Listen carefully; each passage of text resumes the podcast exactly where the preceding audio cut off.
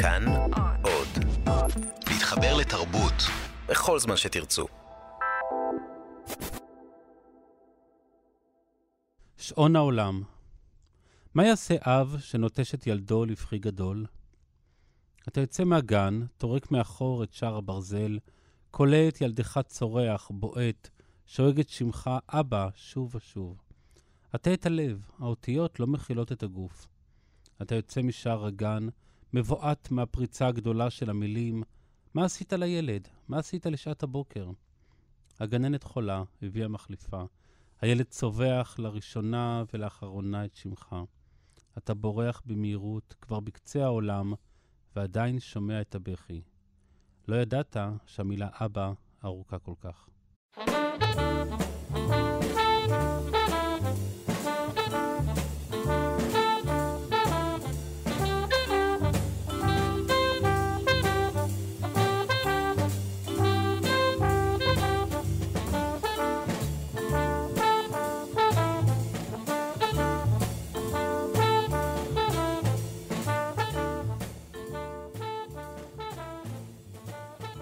שלום וברכה, אה, ברוך הבא לתוכנית אה, ברית מילה, נמצא איתנו המשורר יקיר בן משה. שלום שלומי. אמ, ואתה יודע, כבר פתחת בשיר הזה, אמ, הצווחות האלה, שההורים עוזבים את הילד בגן, אמ, יש עוד כמה שירים בספר שגם אתה מלווה אותו לגן, אני תכף אגע בזה, אבל זה נורא כל כך, מדחיקים את זה? מדחיקים את זה? את, ה, את הצווחה של ה... את הצווחה ואת ה... תשמע, זה בעצם... אה, זה עניין של אה, הקשבה, כלומר, אה, יש, יש גם צווחת שמחה, לא רק צווחת כאב. זה, זה שהגוף צווח, אני חושב שזה כבר דבר טוב, עצם זה שהוא צווח. אני פשוט, את השיר הזה שקראתי עכשיו, כתבתי די קרוב לסיטואציה. כלומר, אני... למען האמת, אני פשוט כותב בבוקר, מדי בוקר, ולרוב, מטבע הדברים, אני כותב על מה שקרה באותו בוקר, או לכל המאוחר, לילה לפני. בגלל זה הרבה שירים בספר הם uh, שירי בוקר, uh, על מה שמתרחש, על סיטואציות, ואז אני פשוט לוקח משהו שמלווה אותי בדקות, ה, בדקות שלפני, ה, שלפני הכתיבה, או לפני השידור, אפשר להגיד, כאילו, מונחים uh, רדיופונים. ופה באמת השארתי את הילד סיטואטיבית לגמרי, מאחורי, אה, הבאתי אותו לגן, הגיעה גננת מחליפה, מין סיטואציה שקורית לעיתים קרובות. הוא היה פעוט, הוא היה בן שנתיים, משהו כזה, והוא פשוט עמד וקרא אבא, אבא, אבא. והאינסטינקט כמובן החייתי זה לבוא ולקחת אותו משם, מה הוא עושה שם.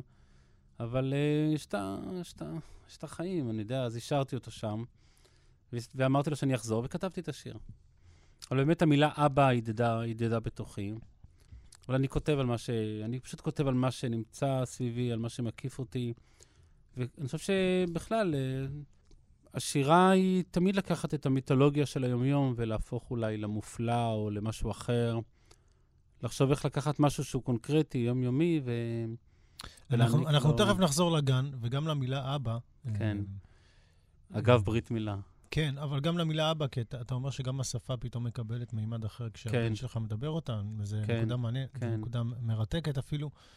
אה, אבל שנייה, נעשה איזה תזכיר, שנכיר קצת את יקיר. אוקיי. Um, היום אבא לשני בנים, mm-hmm. נכון? um, מיכאל ואיתמר. מיכאל ואיתמר. Uh, נשוי? נשוי לשירלי, כן. Um, מיכאל בן תשע, איתמר בן שש. ו... והדלתא של חייך הוא ספר שנכתב... הוא נכתב בשנתיים, שלוש האחרונים, הוא יצא לפני כמה חודשים. הוא יצא בהוצאת מוסד ביאליק, ערכה אותו ליאת קפלן. ו... והוא מתאר בעיקר את החיים עם, עם שני הבנים, אבל לשנייה אני אחזור אחורה, עד כן. אנחנו נחזור לגן. כן. אמ, איפה נולדת? אני בערי השינה של גבעתיים. ו... שזה איפה? בשכונה הכי רדומה בגבעתיים. אוקיי. Uh, ברחוב קטן מאוד, משגב עם. ליד בורחוב, שחזי לסקלי אמר פעם שבורחוב הוא רחוב משכנם של האלים הגדולים. ברחוב ברמ... בגבעתיים זה גם מאוד קרוב לרמת גן, אם אני לא טועה, נכון? לא, או, לא, לא דווקא אוקיי, שם, לא אבל שם אוקיי. יש את תלמה ילין, הבית ספר המפורסם, שאין לי, לי קשר אליו בכלל. אבל בשכונה המנומנמת הזאת, אה, שם, נול... שם גדלתי בעצם עד גיל 18, ו... ומאז לא הגעתי לבית. ההוא לא... לא חזרת לשם. לא חזרתי, וגם בשנים הראשונות... מתי משתנה, אבל יש שם פאבים אפילו עכשיו. אין מצב, זה, זה מין... תשמע, זה ספוג אחד גדול. אתה מגיע לשם, אתה פשוט כמו כדור פלאפל, אתה שוקע בזה שמנוניות כזאת. ו... אבוד. לא מצליח לצאת מהפיתה, אוקיי. מה... גדלת בגבעתיים בעצם? למדת שם גם? כן, בית ספר okay. אוקיי. רגיל. אה, גם התמזל מזלי, ומשורר אה, יחיאל חזק. הוא בעצם היה מורה שלי שנתיים-שלוש בתיכון. למדתי כרגיל, ולא כתבתי, לא כתבתי. כן אהבתי מאוד לקרוא, לפחות uh, בגילים דווקא הנמוכים, uh, גיל 6, 7, 8.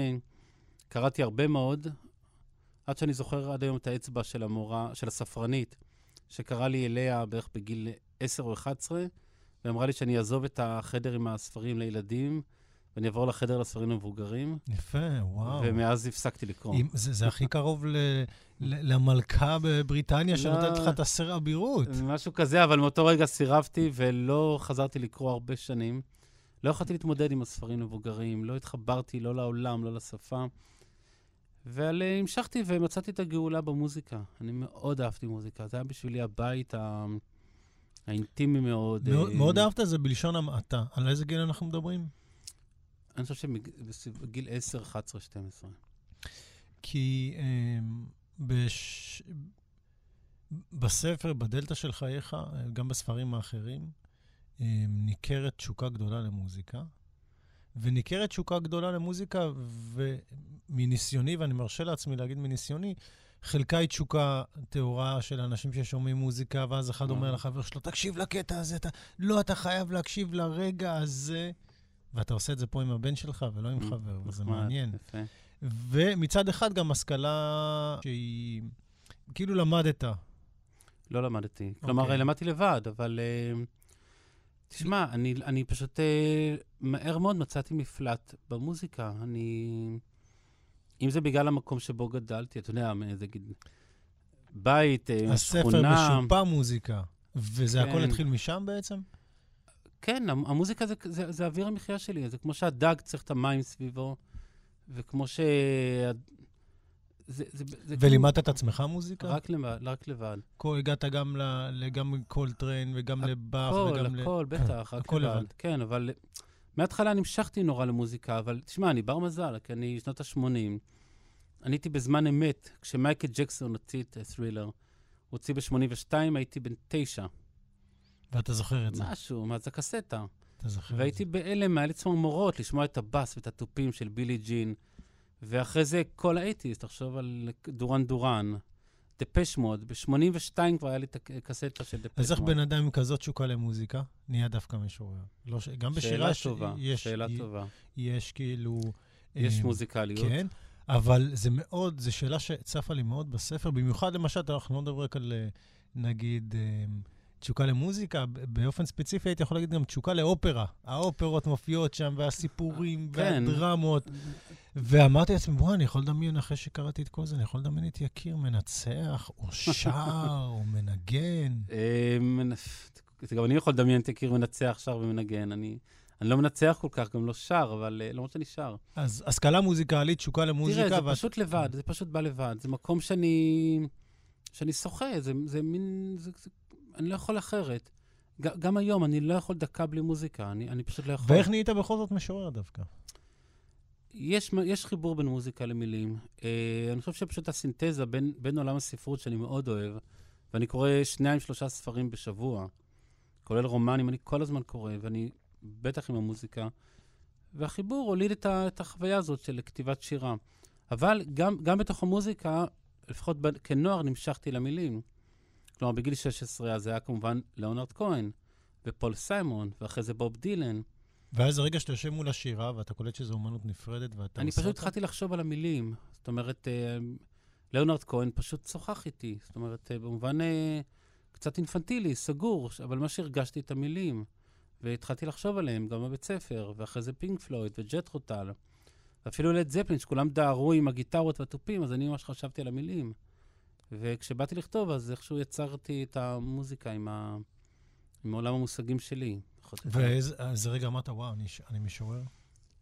לא, אני לא חשבתי ככה. אני עד היום לא מגדיר את עצמי ממש כמשורר. אני יכול להבין, כי כל הספר הרוג בתשוקות להמון דברים ולאומנות כן, ולהיסטוריה. כן, כן. ובאמת נראה שכאילו גם החיים, וגם החיים שאתה מקנה לילדים אחר כך, קודם כל יש להם את הפרספקטיבה הזאת. כבר קשה באמת, uh, אתה יודע, זו תשוקה שאני מאוד מאוד אוהב ומאוד מאוד מזדהה איתה. התשוקה לחיים ולאומנות, כן, בלי לחשוב, כן. בלי לכתוב על זה איזה רגע, כן, איזה מאמר, נכון. בלי לכתוב... לא, זה ממש אינסופי. ו... והילדים החליפו את החברים? כי היום אתה אומר לילד בעצם, אה, תקשיב בוא לקטע הזה, או שאתה מלמד אותו את זה. אני לצערי עושה את זה כל הזמן, ואני דווקא עובד על עצמי לא לעשות את זה. אבל אני לא יכול לעשות את זה.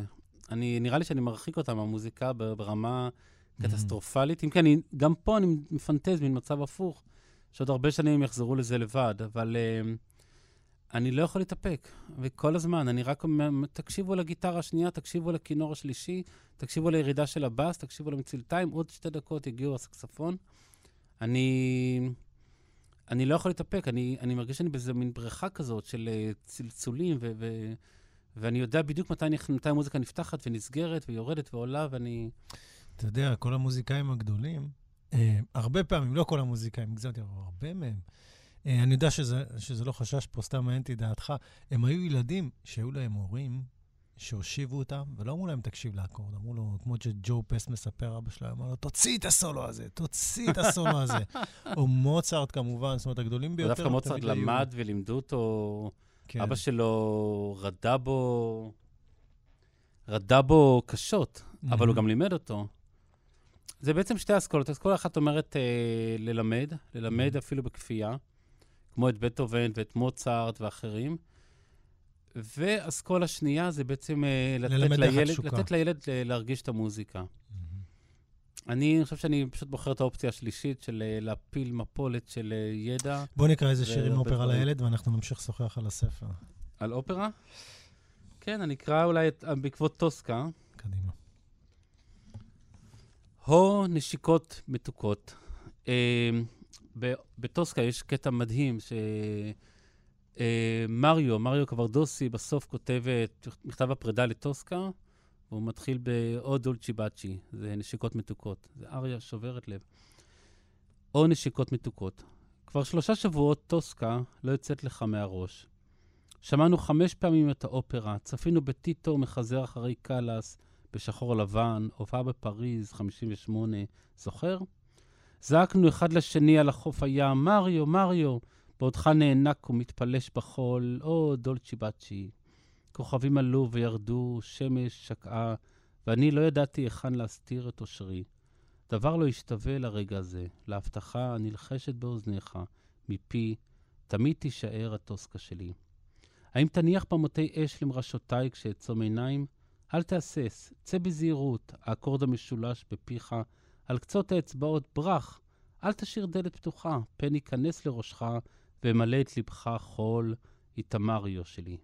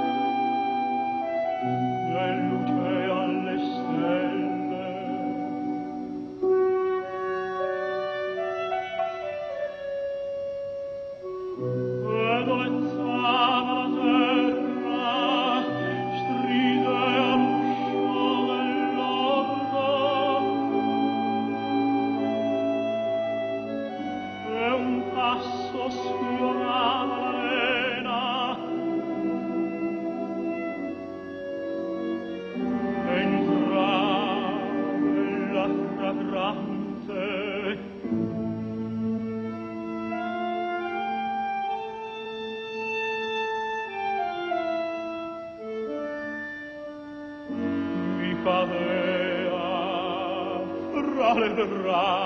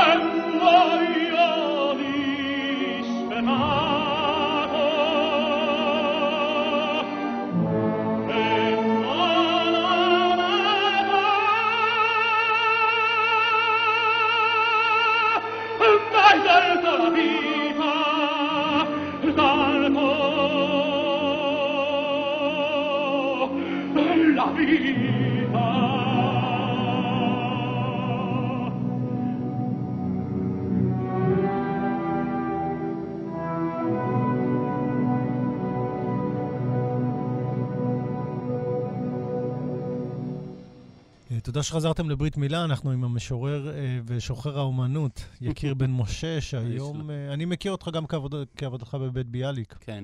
איך לעבוד בבית ביאליק? אה, הרבה אירועים של משוררים וכאלה. כל שבוע. כל שבוע. כל שבוע, הרבה מאוד שנים כבר, משנת 99. זה כבר בעצם מהאלף הקודם, ואז התחלנו את האירועים, וכל שבוע לכולם. באמת, משוררים חדשים וצעירים ומבטיחים ועד משוררים ותיקים מאוד. ומחליטים, יש לנו ועדת תכנים שדנה בכל ספר ומחליטה מה ואיך ומתי ומה לא. אז uh, זו עבודה מדהימה, אני עובד עם כולם. אני בעצם מנסה... סך הכל זה, אתה, אתה הרבה פעמים עובד מאחורי הקלעים. זאת אומרת, אם יש איזשהו, נגיד, השקה של ספר שירה. זה המון מאחורי הקלעים. זה בעצם, mm-hmm. אני נורא אוהב גם להיות מאחורי הקלעים. Mm-hmm. מת על זה. גם כש... גם כשערכתי פסטיבל שירה או דברים כאלו, אני אוהב את המאחורי הקלעים כי אני לא אוהב, את, אני לא אוהב מלפני הקלעים, אני פשוט לא אוהב כך להופיע בעצמי. Mm-hmm. באופן פרדוקסלי, אני פשוט לא נוח לי לעמוד מול מיקרופון, מול ציבור ולדבר. ללמד אין לי בעיה, אבל להרצות יש לי בעיה. אמ, ומי שקורא את הספרים שלך, הוא, הוא יכול להכיר את החיים שלך בקלות. בעצם הספרים שלך, כמו, כמו שאני פתאום תפסתי את זה, זה כמו רומן ארוך, שכל פעם יוצא כרך הבא, אה, ואפשר ללמוד בו עליך, והקטעים האלה מאוד מאוד מגוונים. אה, ונתחיל מהספר האחרון שהוצאת, הדלתא של חייך, והם בהחלט אה, בראי גידולם של שני הבנים. כן, אני, תראה, אני פשוט כותב על מה שמקיף אותי, ומה שמעניין אותי נורא. אל תדאג, הכנו פה שאלות, אתה בחקירה, יאללה, אתה בחקירה. יאללה, יאללה. תראה. הספר, הספר בעצם על הילדים שלך, כן. אבל הוא מוקדש לאבא. נכון, יפה, כן. פתאום הבנת את המקום הזה? כן. כן? כן. זה הרגע בעצם? כן. זה פשוט... אה, יש שיר אחד שכן כתבתי לאבי, שנמצא בספר. אה, אני בדרך כלל לא כותב על ההורים. שאתה בבית חולים, אם אני לא טועה. כן, כן, כן. אני בדרך כלל לא כותב על ההורים, אבל פה הבנתי באמת את ה... את, ה, את, ה, את, את, את האבא שבי. וזה משהו רציני, כי אתה פתאום, כי אתה אבא ואתה לא מרגיש אבא. זה, זה מין מעבר חמקמק כזה, ש, שזה מין עולם בתוך עולם. ו, וגם ככל שאני יותר מתבגר, גם יש לי הכרת תודה אה, ומין קרבה מאוד עמוקה לאבא שלי. ההורים שלך עלו מאיפה? אבא שלי עלה מעיראק mm-hmm. בגיל 14, mm-hmm. ואימא שלי נולדה בארץ. Mm-hmm. ההורים של אימא שלי מרומניה, רוסיה, ואבא שלי שניהם מעיראק כמובן. והוא עלה ב-51.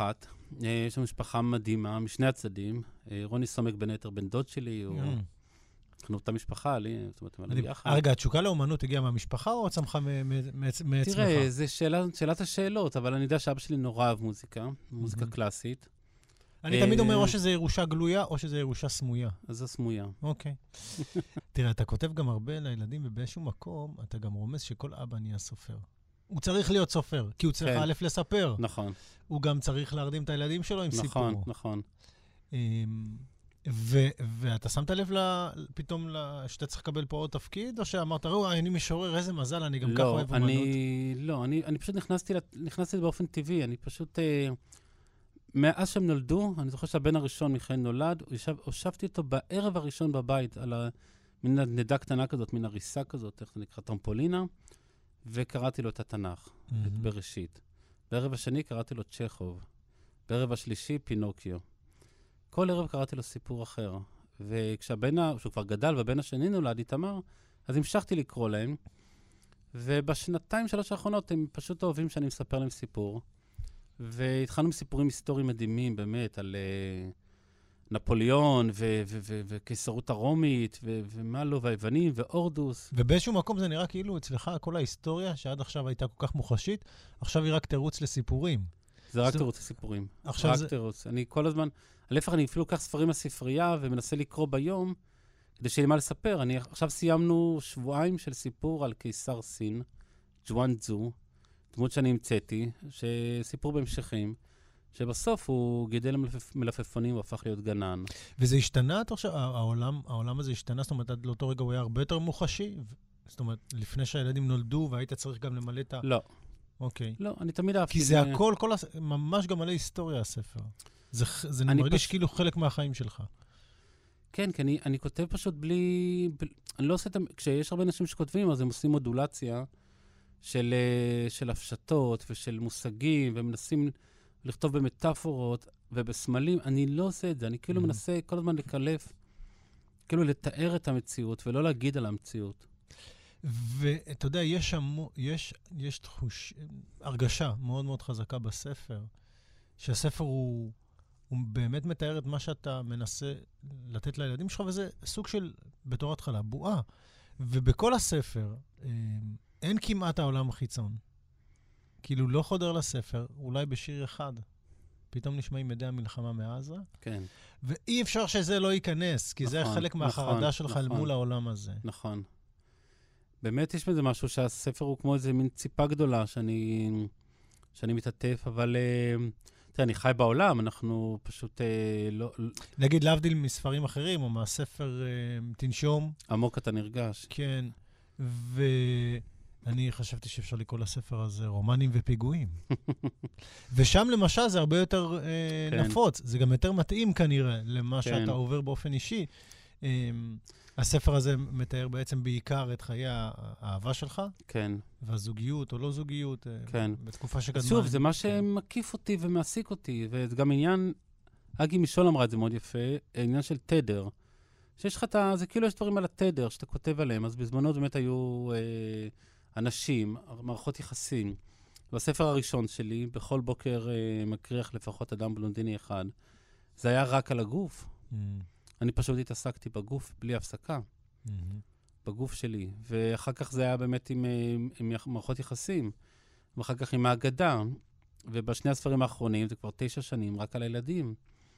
עכשיו, המציאות רוכשת כל הזמן, אבל, אה, אבל אני כאילו רואה את העולם דרכם. אני בעצם עומד מאחוריהם, ואני נותן להם כאילו לראות את העולם דרכם, זה משהו כזה.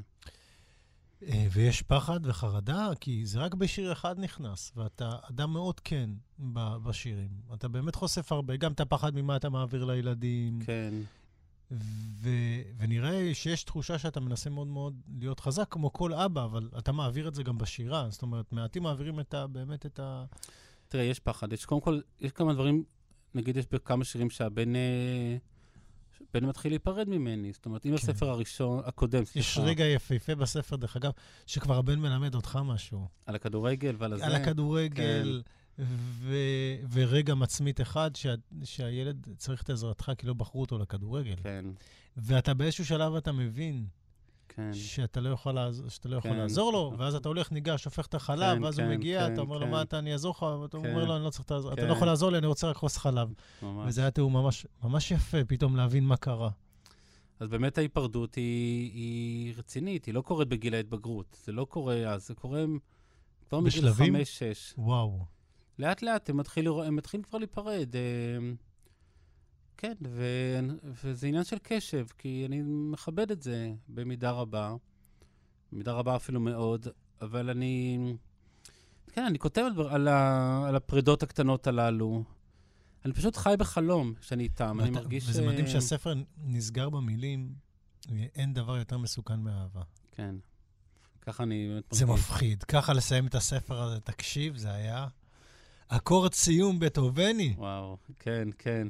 תשמע, זו התחושה. כי מה, מה עומד מאחורי זה? הכאב וה... האהבה זה הקצה. מעבר כן. לזה זה ה... תראה, להיות עם הילדים זה, זה קודש הקודשים בעיניי. זה פשוט... אה, בית המקדש, בשיא הרצינות. ומעבר לזה, זה התהום, זה הפחד, זה המוות, זה, ה... זו השתיקה, זו, זו הנוכחות שלי עם עצמי.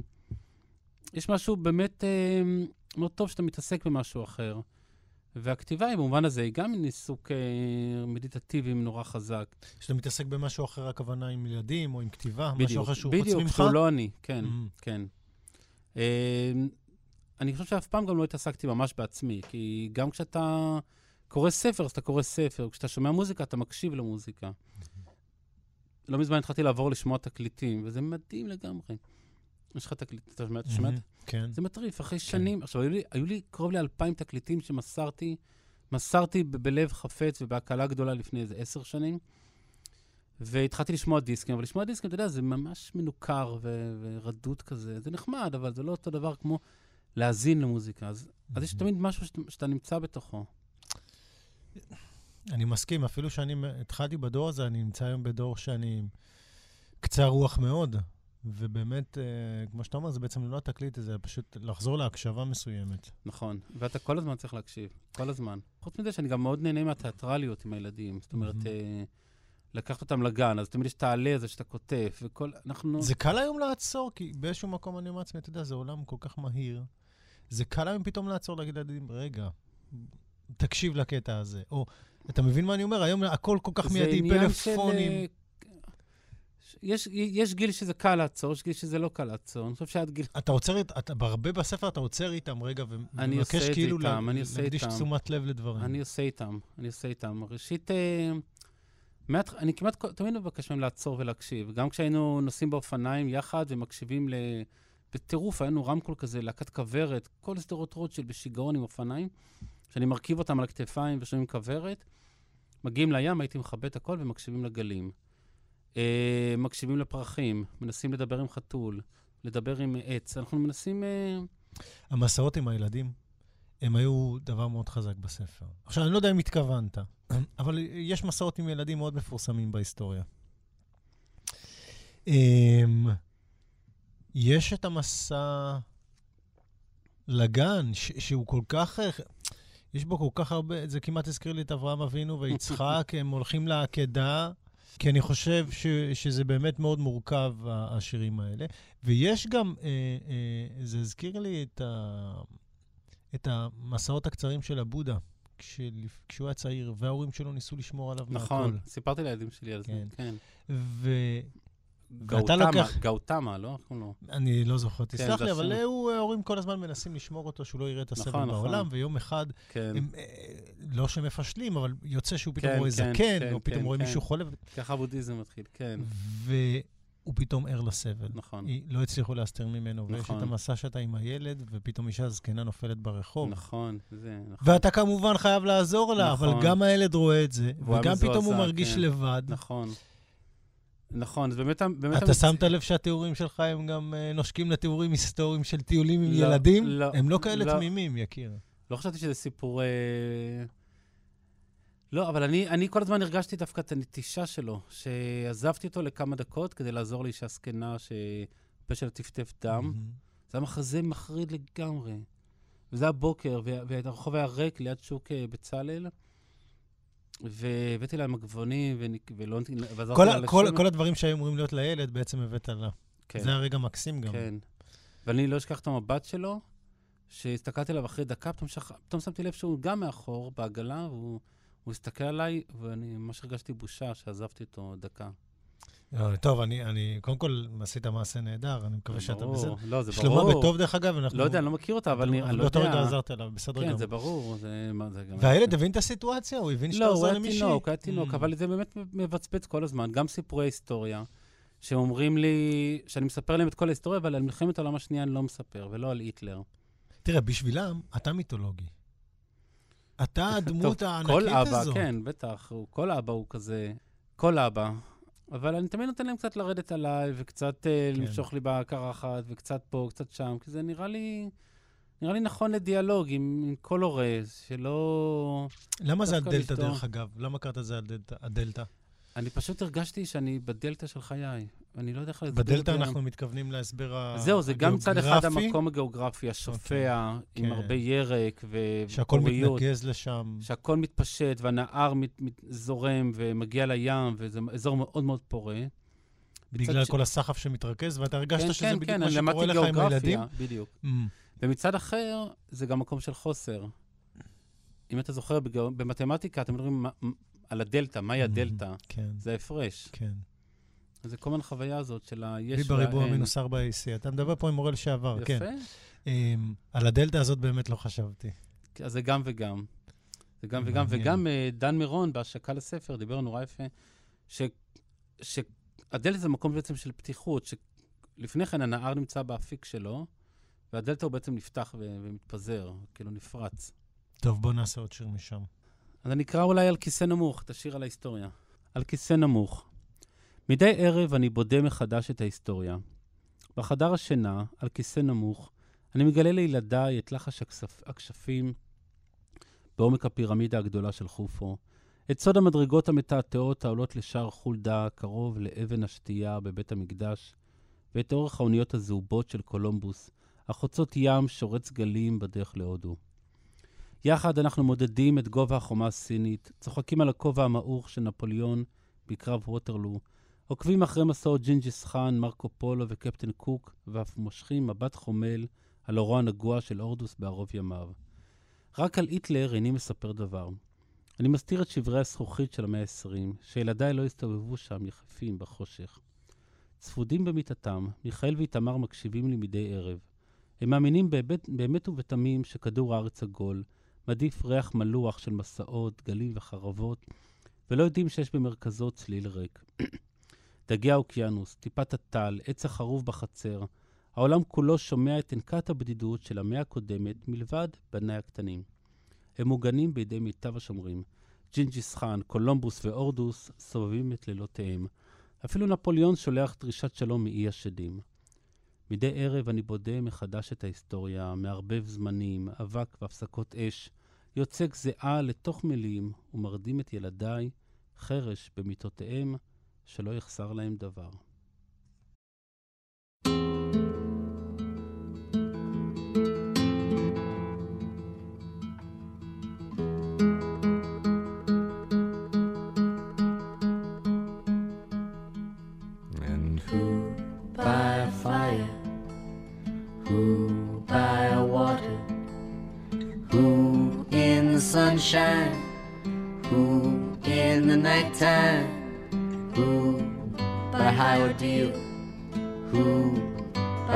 Trial, who in your merry, merry month of May, who by very slow decay, and who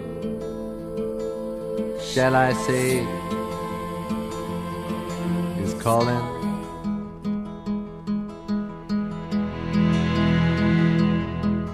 And who in her lonely slip who by barbiturate. who in these realms of love, by something blunt, ooh, by avalanche, ooh, by powder, ooh, for his greed, ooh, for his hunger, and who shall I say is calling?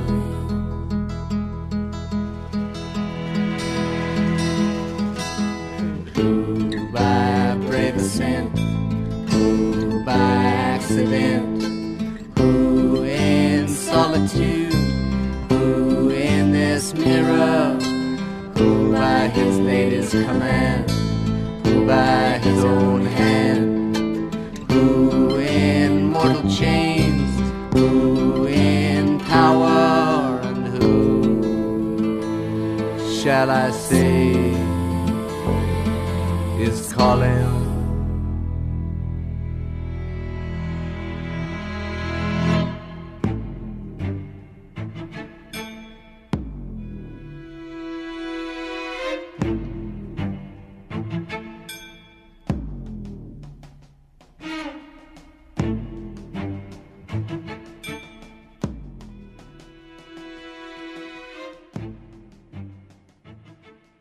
האם גם הדינוזאורים הניחו לגוריהם לעלות לבד לאוטובוס? אני מביט בבני, כובע מצחייה צהוב, נבלע בגרם המדרגות החשוך של האוטובוס הגדול, כמו תרופה מתוקה לתוך גרון אפל. אני רוצה לצעוק לו, מיכאל, תיזהר, אבל זה רק טיול שנתי של ילדי גן חובה לנחל פולג, שעות של הליכה מבולבלת עם שקיות במבה מרשרשות, ואיני מוציא מילה. שומר את הזעקה למסע של בני לקטמנדו או למכה בעוד עשרים שנה, לטיול בעגלה עם נכדיי, מיכאל, תיזהר. אך הלשון יבשה, שותקת. הטלפים בוטשים את מערת הפה. נחל פולג מבעבע קצף ובהלה. גרון האוטובוס מתרחק במורד. מה שמדהים בשיר הזה שאתה מקריא, שאם התחלנו בהצווחה של הילד בגן, mm. לא עבר הרבה זמן וההצווחה היא כבר שלך. יפה. של כן, האבא. כן, נכון.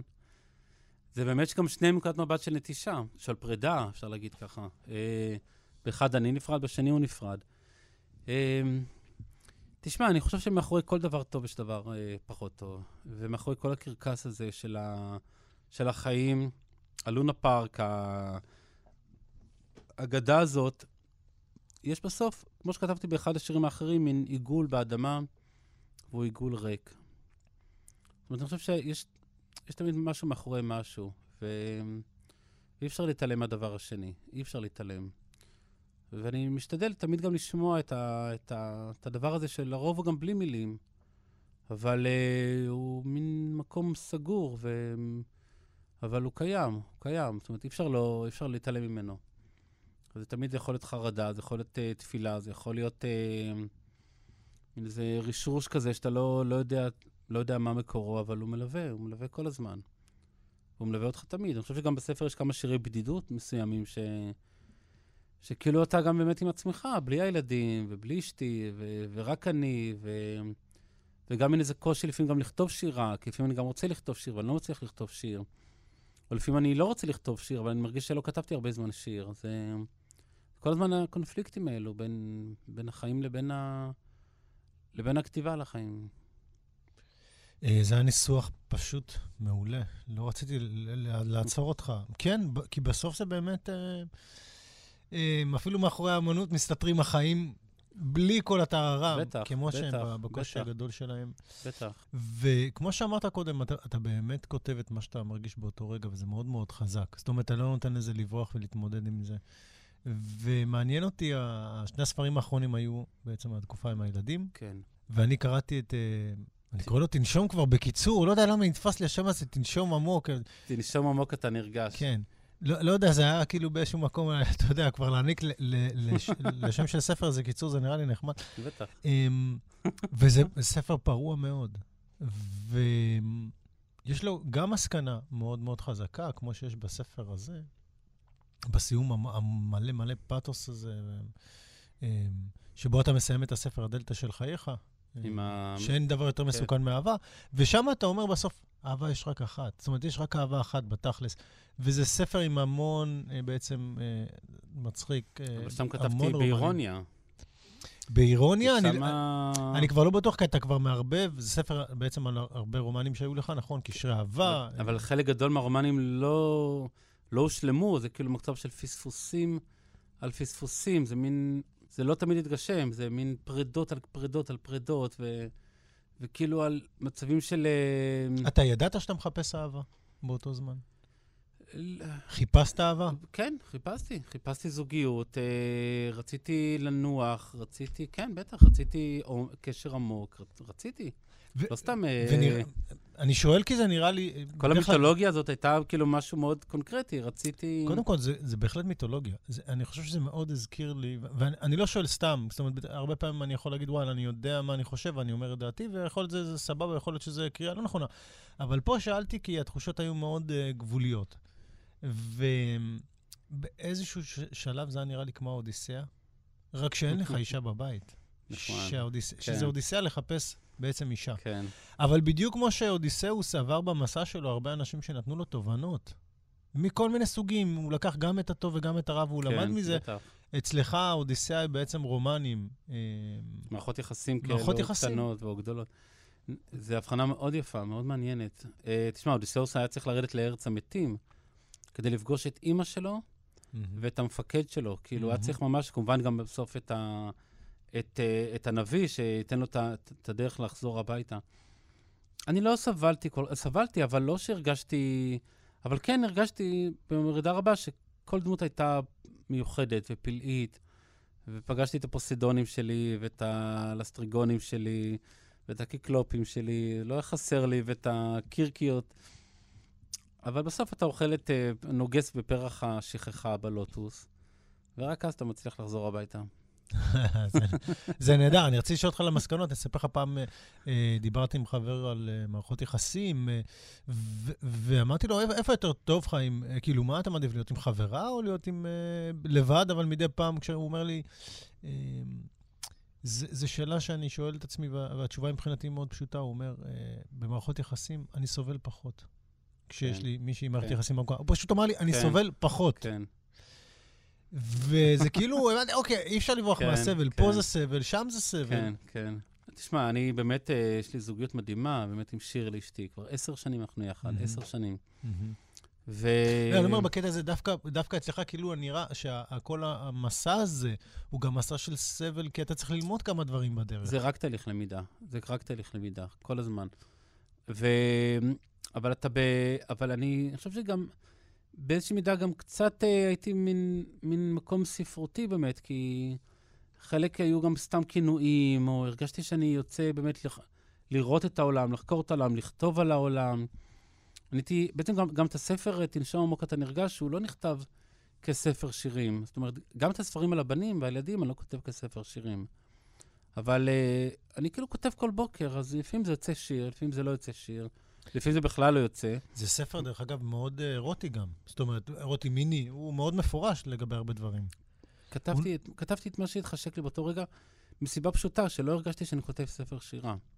אתה חושב שהיום היית יכול לכתוב דבר כזה? לא. לא. לא. לא, אני חושב שהשתניתי מאוד, אה, אתה חושב שגם התרבות השתנתה? בטח.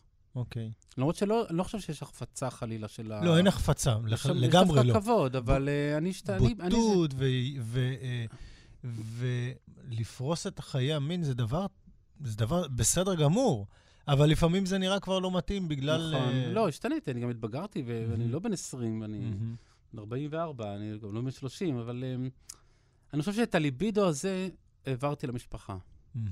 וברגע שמצאתי את ה... וליאת קפלן, העורכת, מאוד עזרה לי. כי אני, היא ביקשה, אחרי ש... שהמש... שמיכאל, הבן שלי, נולד, היא שאלה שנתיים, שלוש אחרי, אם יש לי שירים לכתב יד, אז אמרתי לה, ליאת, אין לי כלום, יש לי חמישה קטעים שכתבתי, וזה לא שירה. ואז היא ביקשה לקרוא, והיא אמרה שאף אחד לא כותב ככה לילדים. והיא פשוט הושיבה אותי לערוך את החמישה שירים האלו לספר, ואני התחלתי וכתבתי כל יום, וככה נולד הספר אה, אך לא היה לנו קלרינט. כאילו, כל המשפחה הגדולה נולדה בכתיבה הזאת, כי פתאום הבנתי שאת הליבידו הקודם העברתי לילדים, וה... ב- אתה במסע אחר, זה כבר אליאדה, או ההפך, אני לא יודע איפה התחלנו. אני לא יודע איפה התחלנו. זה, זה כן, אני- שיבה הביתה, בעצם, אה, או שזה הבית. זה מין הבית כזה. אני חוזר איתך שנייה לספר אה, אה, תנשום עמוק. אה, כן, אה, אתה נרגש. אתה נרגש. נו, תראה, זה באמת אתה קורה לי. נרגש? אה, יקיר, אולי אה, תקריא לנו איזה שיר אחד אה, על אלינור? בשמחה. בעצם אני מתגעגע לאלינור בגלל שאין לי עם מי לדבר. כבר שבועות שאני במכון כושר, מסיט את המילים מתוך הגוף, ובכל הזמן הזה מתגלגלת לי הפוליטיקה על השפתיים. אני מתגעגע לאלינור, אל הדיבור היקר על פלסטינאים, הפיגועים וכל כותרות השבוע שמתהלכות בין משקופי המציאות. ראש הממשלה שוכב מצונתר והגוף שלי פורח כמו שושן. במכון הכושר קיבלתי משימה, לקפל את השפתיים אל פי הטבעת. כמעט נשקתי לעצמי, כמעט מצאתי עם מי לדבר. אני חייב, אני חייב לשאול אותך על אלינור. תשמע, אלינור, מופיעות, אוקיי. מופיעות שם כל מיני נשים, אה. אבל כשאני נתקלתי באלינור, אה, זה ריגש אותי. ואלינור מוזכרת בכמה שירים, אני לא טועה. אתה, אתה שמת לב, מעניין אותי, אתה יודע, יש לך רגישות לשפה. אתה הבנת שאלינור זה משהו יוצא דופן ב... אתה יודע, בטח וואו. בהקשר תרבותי, ובטח בהקשר של השם אלינור? שמות. השם השם, השם השם אלינור? כשלעצמו, כן, כן. לא חשבתי, אני מצטער. זה... לא, לא חשבתי על השפה ככה. אה, לא, לא ככה, אה, זאת אומרת, אני... אתה יודע, כשזוהר ארגוב שר אלינור, נכון. ופתאום בא משורר ומתפייט על נכון, אלינור, נכון. הרי זה כל כך אנטיתזה, אתה יודע, לכל המשוררים שתמיד, אה, שירים שהם לא בהכרח, אתה יודע, בהכרח לאהובות, אבל הם תמיד מאוד... לוקחים שמות או סמלים כאלו. מאוד ברורים, ופתאום להכניס את אלינור לשירה, זה היה לא נראה לי מרגש. כן, יש בזה, אבל לא... תראה, סך הכל הדמויות הופיעו בלשונן ו... בלשונן, זאת אומרת, בשמות שלהן. לא היה לי שום כוונה לשנות, ו... לא, זו בחורה שהכרתי וכתבתי, אבל לא... אני התמוגגתי מזה. תשמע, אני קראתי את הספר הזה, אלינור. זה. מבחינתי היה סקשן בפני עצמו. באמת, זה היה, תשמע, זה אולי מסביר איך בתרבות, לפעמים משם מסוים או מצלול מסוים, כן, נכון. יכולים לעשות משהו אחר, אתה יודע, נכון. כמו שזוהר ארגוב פרץ, זה לא היה רק נכון, אלינור, זה היה כל נכון. המוזיקה המזרחית. נכון, נכון. אמ, לא עלה על דעתי, ולא... אבל בוא נגיד, אני נוגע בעוד משהו. תשמע, אני מוכן להמר שלפעמים גם הקריאות שלי הם... אה, לא, יודע, מעולה, ככה זה כן. גם שמות, וכל אחד בא עם המטען התרבותי. כן, אבל גם שם. בספר, אני אגיד, אתה, אתה נוגע קצת בנקודה המזרחית. ממש, ב... זה קשור לבחורה. אה, ש... שהיא לא זכרת שם משפחה שלי. כן, נכון. כן, כן. וזה לא אישו אצלך, אבל אתה מזכיר את זה שם. כן, קודם כל, אני, אני, זה שיר שאני נורא אוהב. שהיא לא זכה... עמדנו על הגג, ו... ופתאום היא פנתה אליי ואמרה לי, יקיר, אני לא זוכרת את שם המשפחה. היא, היא הייתה מומה ונחרדת, והיא אומרת לי, שכחתי את שם המשפחה שלך. והסתכלתי, וממש התמוגגתי מזה שמשהו חדש סוף סוף קורה בחיים שלי. אמרתי, כן, בן משה. ו... ואז כתבתי שיר על המשפחה. אני, תשמע, אני, אני, אני בשנים האחרונות מאוד מאוד גאה במשפחה של אבא שלי. כתבתי גם את הביוגרפיה של המשפחה. אה, זו משפחה מדהימה שהגיעה מבגדד, אה, ובבגדד שם המשפחה היה עבדל עזר. שזה- שם מפואר. תקשיב. זה עבד לעזרה. בכוונה היא לעזרה הסופר. וככל הנראה המשפחה הייתה אחראית על אחוזת הקבר. ודיברתי עם אנשים, גם עם יוסי אלפי ואחרים, שאמרו לי שאין עוד שם משפחה כזה בעיראק. וככל הנראה זו משפחה שהייתה אחראית על אחוזת הקבר של עזרא הסופר. וזה דבר... אה, וכמובן בארץ הם שינו את שם המשפחה, כמובן, זה כולם עשו את זה, זה היה לבן משה, כי שר... אבל האיש המזרחי לא לא היה חלק כל כך מהחיים שלך, כמו שאני מתרשם. תשמע, ההורים היו מעורבים, אמא שלי רומני, מרומניה, רוסיה, אבא שלי מעיראק. אבא שלי שמע מוזיקה קלאסית. אה, לא, זה, זה כן היה בתיכון, אתה יודע, אני... בשנות ה-80 זה היה אישו בתיכונים, אתה זוכר? אתה... אה, בשנות ה-80 אני הייתי מאוד, אה, מאוד צעיר, יחסית, אני זה לא... היה אישו, כמובן כן. זה התגבר עם עבודת השורשים, והיו את הבדיחות של הגשש וזה, זה היה אישו בתרבות, אבל אה, אני לא הרגשתי שזה עוצר אותי, או... אני כותב את זה כפשוטו, אבל אני... שוב, אני, אני כאילו גאה מאוד, אני לא מרגיש. אני אבל לא, לא כותב על זה באופן מפורש. זה... אבל לפ- כן, כשערכתי את נגיד ספר השירים של אלי, אלי אליהו, וכשכתב את השיר על הניתוח, מהמם, שבגדד מתה, מהמם. זה שבר לי את הלב. באמת. שבר לי את הלב. אני זוכר שקראתי את השיר לראשונה, וישבנו בבית קפה מול אליקון, ו... אתה יודע, אני, אני שתקתי, אני לא, לא יכולתי, מדבר, זה היה משהו. Um, לפני שנסיים עם שיר שתקרא מתוך uh, uh, uh, ספר אחר אולי, um, עברת את, המ, את המסע הזה uh, מהרווקות לחיי משפחה. ואני הרגשתי שכמו שאמרתי לך, כמו שלאודיסאה שהיו לך, הייתה לך איזו תובנה, שהבנת שאתה צריך לוותר על משהו אולי. כן. אמ, על הרבה דברים, תשמע, זה, יש, יש, זה עולם, עולם לצד עולם. כשאתה, כשאתה רווק, אז אתה, אתה, אתה מתנהל בדרך מסוימת, כשאתה בעל משפחה, אתה מתנהל בדרך אחרת. אה, היה שם איזה תיאור, כאילו השארת את הדמות שלך שם, באיזשהו יש- מקום, יש- אישה יש- ממשיכה, אבל היית צריך להיפרד ממנה. איפה? ב- בספר? אה, כן. לא כל ת- כך ככה, תנשום עמוק אבל... אתה אה, נרגש. או, או אה, מין תחושה של כאילו יש איזה יקום מקביל ש... אתה מת, מת, נפרד ממניפה גדולה. אתה מהמם. נפרד מה, מריבוי של אני. הרי כשאתה, כשאתה נמצא עם הרבה מערכות יחסים, אז אתה כאילו בעצם, אה, יש לך הרבה פנים. הרי כל אחד, אנחנו משתנים מאדם לאדם. מהמם. אתה, אתה מכיר את זה, כי. אתה גם משוחח מהמם. עם אנשים. ו... לא מעט, כן. כל אחד יש את השפה שלו, ואת ה, ואת ה, אפילו את הפנים שלו, את הבעת הפנים שלו, וכשאתה, וכשאתה במניפה גדולה, אז אתה עם מרובה אני, כמו איזה שועל כזה גדול, וכשאתה בעל משפחה, אז אתה הופך להיות קיפוד, כמו ש... יש תמיד את ההבחנה בין הקיפוד לשועל. שישעיהו שהיה ברלין, פילוסוף אנגלי, כתב... יש שני סוגי... הוא בעצם ציטט את מה שארכילוכוס, המשורר היווני, בין המאה השישית או השביעית ביוון כתב, שיש שני... ארכילוכוס כתב ככה, השועל יודע הרבה דברים, הקיפוד יודע דבר אחד בלבד. וישעיה ברלין בא ולקח את זה ותיאר בעצם דפוסי אדם, ובסוף דיבר על אה, טולסטוי. אז כשאתה, כשהייתי רווק הייתי שועל, ועכשיו אני קיפוד. אבל השועל הוא עדיין מופיע, והוא מופיע במוזיקה, והוא מופיע באומנות, והוא מופיע עם אשתי, הוא מופיע בכתיבה, והוא מופיע בכל מה שאני... אתה יודע, השועל, יש לו את הכרם, אבל הוא מתרוצץ. אבל, אבל נראה גם שהקיפוד, הדבר אחד הזה שהוא יודע, זה משהו חזק. מאוד. הולך איתו עד הסוף. מאוד, מאוד. זה, זה כן, תכונתו של הקיפוד. יקיר בן משה, אה, היה פשוט אה, תענוג אה, נכון, לארח אותך. נכון. אנחנו נסיים עם איזה שיר, נגיד תודה לעורך נדב אלפרין, ברית מילה, כאן תרבות. תודה, שלומי. תענוג גדול. אני אקרא את השיר האחרון בספר הדלתא של חייך, שדיברת על השורה האחרונה. בבוקר ביקשת שאצייר לך את שמשון קרח. העברתי קו אדום על הנייר, אבל חום הגוף שלך גבר והצבע נמס. תראה, אמרתי, שמשון שוקע במים. אך אתה ביקשת ציור של נוקם עיוור. העיניים שלך בערו.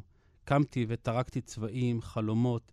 כיוונתי את רוח הזמן לשאוג ולסגת, לפרוץ במחול סביב החומות. כמעט הצלחתי. שמשון הגיבור אזל ממני. נותרו רק שקריו הרבים והאמת הבזויה. אין דבר מסוכן מאהבה.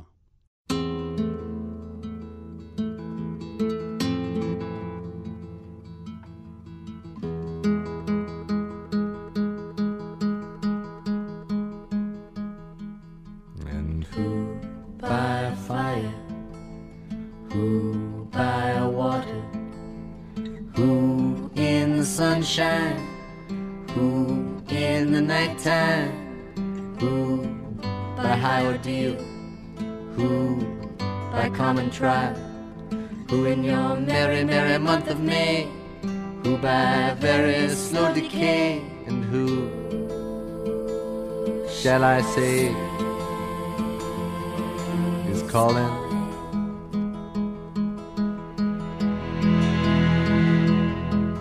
And who in her lonely slip, who by barbiturate, realms of love by something blunt, who by avalanche, who by powder, who for his greed, who for his hunger,